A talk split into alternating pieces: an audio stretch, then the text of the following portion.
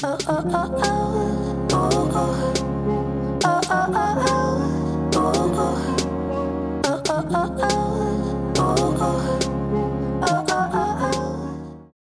大家好，我是凯利哥。我现在在台中。我们来台中做什么呢？其实我我大部分在台湾会去外地，通常都是因为工作的关系。我比较少是那种，哎，我真的要去。某某地方玩，所以特别去 台湾旅行。其实我真的很不应该啦，台湾真的很美。但是我到台湾的，像是台中或是高雄，其实几乎都是因为工作的关系，必须得去，所以去了。那我每次去，我都会觉得啊，台湾真的好美。但是，但是就是比较没有机会安排旅行。但我其实也环岛过哎，就是几年前，但是那个环岛的其中有一天，我自己还中断，然后从那个花莲搭火车回台北工作，然后二五带着两个小孩继续环岛旅行，完全就是一个工作狂。那我们这次到台中是做什么呢？其实这个整个大的专案是目前还没有办法跟大家透露，因为它就是小小 Petit 的一个年度计划、年度的专案。我觉得我的人生里面跟我的工作里面，其实一路上真的遇到了非常多。惊喜跟很多的贵人，那这个这个专案的连接，其实是在于有一次我去上课的时候，就是我很喜欢，就是不懂什么就去上什么课，所以我去上课的时候，那天我记得就是我问了老师一些问题，就是在下课的时间，我问了老师一些问题，然后问老师问题的时候，其实我有先跟他讲说，哎，不好意思，我不知道这样子问。嗯，礼不礼貌？那如果你觉得我不太礼貌，或者是侵犯到隐私的话，你可以不要回答我。所以我就问了他一些，就是台湾的，嗯，一些比较山里面的，哎，是山山里面，就是一些比较小农的文化，就是青农或是小农这一块的文化。因为我自己小时候是在乡下长大的。那我在乡下长大的时候呢，其实我会觉得，在乡下的那一段长大的期间，让我了解了很多，就是在种菜然后卖菜的辛苦。因为我小时候就是跟着我外公这样子在在做这些事情，这个就是有机会再跟大家分享。所以后来经由那个老师的牵线，我们就认识了一群，就是在台中的山里面。打拼的部落里的人，部落里的叔叔跟阿姨，还有一个年轻有为的青年，一群年轻有为的青年呐，不只是一个啦。然后，呃，因为之前的牵线的关系，所以我们认识了这一群很棒的朋友。那我们就为了这个专案到台中去走一走。其实主要也是要看一下，就是在当地原产地的原产地的状况，就是这个农作物在这个原产地生长的状况。那我们那一天就是从台中开了一个半小时到两个小时左右的车，进到山里面，然后到了原产地，你知道吗？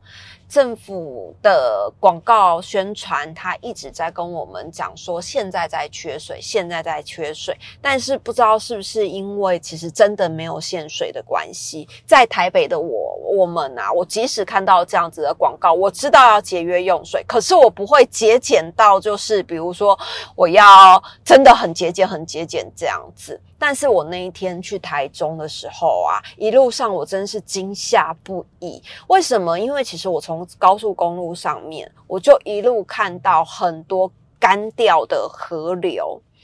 那在进到那个比较山里面，中间我真的起码经过十条溪流。要不是我跟你讲，水位下降剩一半的有还有水的那个都已经算是最好的状态了。真的很糟糕的是，它一整条全部都是底下的岩石露出来了，你根本是看不到任何的水。那时候我才意识到，天呐，中部缺水的状况真的很严重，就是它严重的程度已经不是，嗯，你想象中就是可能你听到那种被限水的时候，那你大概想说，哎，那我要节约用水，那我可能本来开呃水龙头是全开，后来我变成小水在洗，没有，我觉得他他们中呃。我看到的那个样子，在中部缺水的状态，已经是要一水多用了。就是你可能要把洗米、洗衣服，或者是洗有的。美的清洁的东西拿来做，然后洗澡的拿来冲马桶，就是已经要一一个水源要多用途了。你不是洗手的时候小小水就能解决，不是，是你洗完手水还要接住，然后去可以去做再利用。因为中部的缺水真的很严重，所以后来我那天就是拍了一些照片，然后我就放在粉丝团上面嘛。结果你知道下面啪就一堆人，中部的朋友们他就。开始拍家里面，呃，不，不是家里面，就是家里附近的河流，家里附近的水库，包括日月潭的朋友们，他们都说，就是日月潭其实现在已经变成大草原了。哎，你知道这种看起来，我真的不觉得它是一个很有趣的笑话，或是很奇观等等的，我觉得它看起来是很令人心痛的，就是。几年前我去日月潭的时候，它可能本来是一个船停靠的地方，结果现在变成那些船都在草地上面，已经干到就是草都已经长出来。那就有一个住在日月潭附近的读者，他就说他其实在那个地方他是呃店家，他说每次啊。只要遇到有观光客来问他说日月潭大草原在哪里，他其实心里面都很难过跟很伤心。就是他知道这个大家是想要来拍照，这个是一个奇景，真的是奇景。就是你的潭已经变成草原，那也有可能他之后不会回来，或者是之后雨下了，日月潭回来了，那你可能就拍不到，大家就会想要去拍。那他就说，他每次被问到说日月潭大草原在哪里的时候，他说，因为他从小就在日月潭长大，他就说，他每次听到这件事情的时候，他真的都心里面很难过，然后都很希望就是大家可以帮忙祈祷下雨。所以中部的缺水的状况真的很严重。那我自己那一天看到这个状况，真的是真的是非常的严重。好，那在这边也是要呼吁大家，就是不要觉得你家现在没有限水，其实就不干你的事。但是其实全台湾的水资源真的现在非常的匮乏，中部已经开始在限水了。那我也很希望，就是老天可以赶快下大雨，然后把水库都补满。啊，那。再回到就是我我到深山里面去这件事情，因为其实我们有要顺便去拍一些影片跟照片的部分，我就把小鹿小李都带去。啊，出发之前呢，因为其实呃，我们的伙伴就跟我们说，在进到这里面深山里面的时候呢，其实呃路。很不好走，所以建议我们搭他们的车过去就好了。那我想说也好，那我就会很担心，因为我是一个很容易晕车的人。我就问他说：“哎，那会不会很容易晕车？”他们都说不会，不会，不会。但是你知道我这人疑心病就又略重，我就想说他一定是天天在开车，要不他就是司机，要不就是每天都在走这样子的路，同样的路，你当然不会晕车啊。所以我就问到另外一个朋友，然后他们他就是。那边的人，他就跟我讲说：“我跟你讲，下了高速公路之后呢，那个整个路呢是弯来弯去又上上下下的。如果你很会晕车的，建议你一定要吃晕车药。天哪，真是吓死我了！我就赶快立刻打电话给我同事说：，哎，那可不可以帮我带一下晕车药？因为我我我可能就是真的要吞晕车药，不然我会晕车。我可能晕了车之后到那个地方，我真的也没有办法进行拍摄，脸色可能会很惨白或吐到那个已经站不起来。所以那天晚上还托我同事买。”买晕车药，后来隔天，隔天我自己的策略就是，因为小孩，我就像小鹿，他是没有办法吃晕车药，然后小黎也很会晕车，但是我没有让他吃晕车药。药，我的战略就是呢，那天晚上让他们非常非常晚睡觉，因为他们平常大概九点多，顶多十点就一定会躺平睡着。我那天的策略就是让他们十二点多再睡觉，隔天早上的策略六点叫起来，然后七点吃早餐。就是一个很变态的军事化，很爱安排别人的那个行程，有没有？就晚上十二点睡要六点把他叫起来，哎，两个叫起来呀，没有脾气，但是就是就是一副很累的样子。然后这样子的话呢，上车就可以直接睡觉，直接睡一个半小时到目的地都不会晕车，因为太困了。这件事呢，果然奏效了。那个小鹿跟小黎一上车之后就开始睡觉啊，那个就是。开车载我们的伙伴就说：“哎，他们两个是很困嘛？然后怎么一上车，一上别人的车就开始呼呼大睡？对啊，这是我的策略奏效。